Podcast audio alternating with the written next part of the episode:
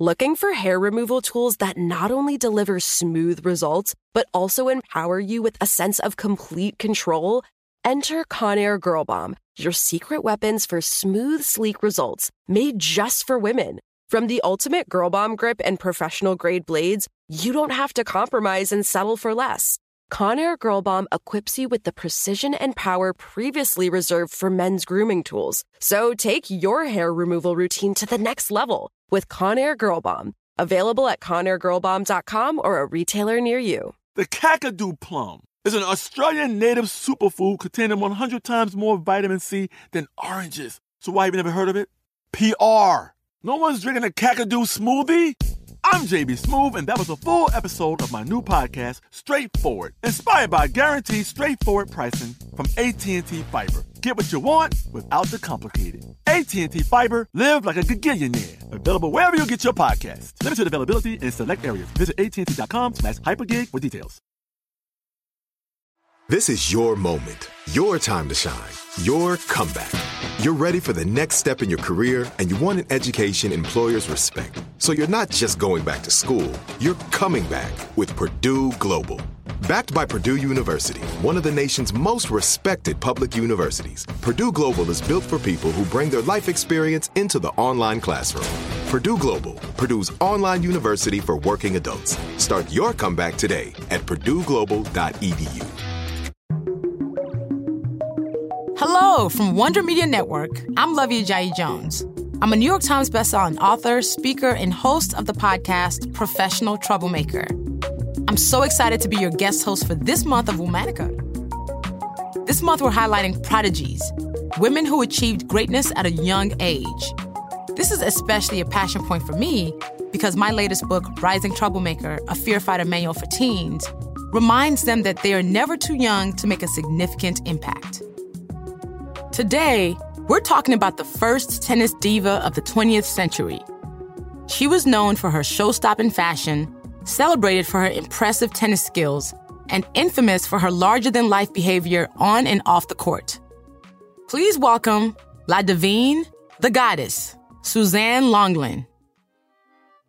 Suzanne was born in Compiègne, France, on May 24, 1899. Her parents were Charles and Anaïs Lenglen. As a child, Suzanne was often sick. She suffered from chronic asthma and other illnesses that left her fatigued. One summer, while vacationing on the Riviera, Charles bought 11-year-old Suzanne a tennis racket, hoping the sport would help her boost her stamina. And the rest was history. Suzanne was a natural on the court, something Charles quickly realized. The sport that was meant to simply be a pastime soon became an all-encompassing way of life for young Suzanne. She practiced for hours, all the while under Charles' watchful eye. His training methods were harsh. He taught her to play tennis in men's style, adopting harsh swings and aggressive attacks at the net. He would place a French franc on the ground and instruct Suzanne to hit it with her serve. If she missed or slacked off in any way, he'd yell, "Stupid girl!" Soon, Suzanne rarely missed a coin. By the time she was 14, Suzanne was winning premier tournaments and quickly becoming a darling of the French press. She was also turning into one of the most infamous celebrities of her time. On the court, Suzanne played up every aspect of her performance. She leapt into the air for serves and glided back and forth in front of the net. She was also a fashion-forward player, turning up to games in full makeup, a chic silk headband, and painted nails. Her clothes demonstrated a new freedom for women in the 1920s. She swapped out bulky undergarments for lighter, silk, sleeveless dresses cut above her calf, shocking to audiences of the time. Suzanne was also a troublemaker. Between sets, she liked to sneak a sip of cognac from a flask. Court officials weren't so keen on that habit, so Suzanne changed tactics, soaking sugar cubes in liquor and bringing those onto the court with her instead. And perhaps most importantly, Suzanne was a pro on the court. She made her Wimbledon debut in 1919 at a fresh 20 years old. In the final, she challenged seven-time Wimbledon winner, 40-year-old Dorothea Lambert Chambers.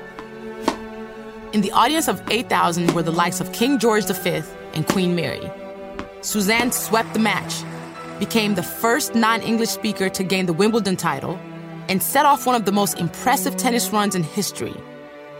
She won 5 of the next 6 Wimbledons, 5 French Opens in a row, and 2 gold medals at the Antwerp Olympics. Between 1919 and 1926, she lost just 1 match.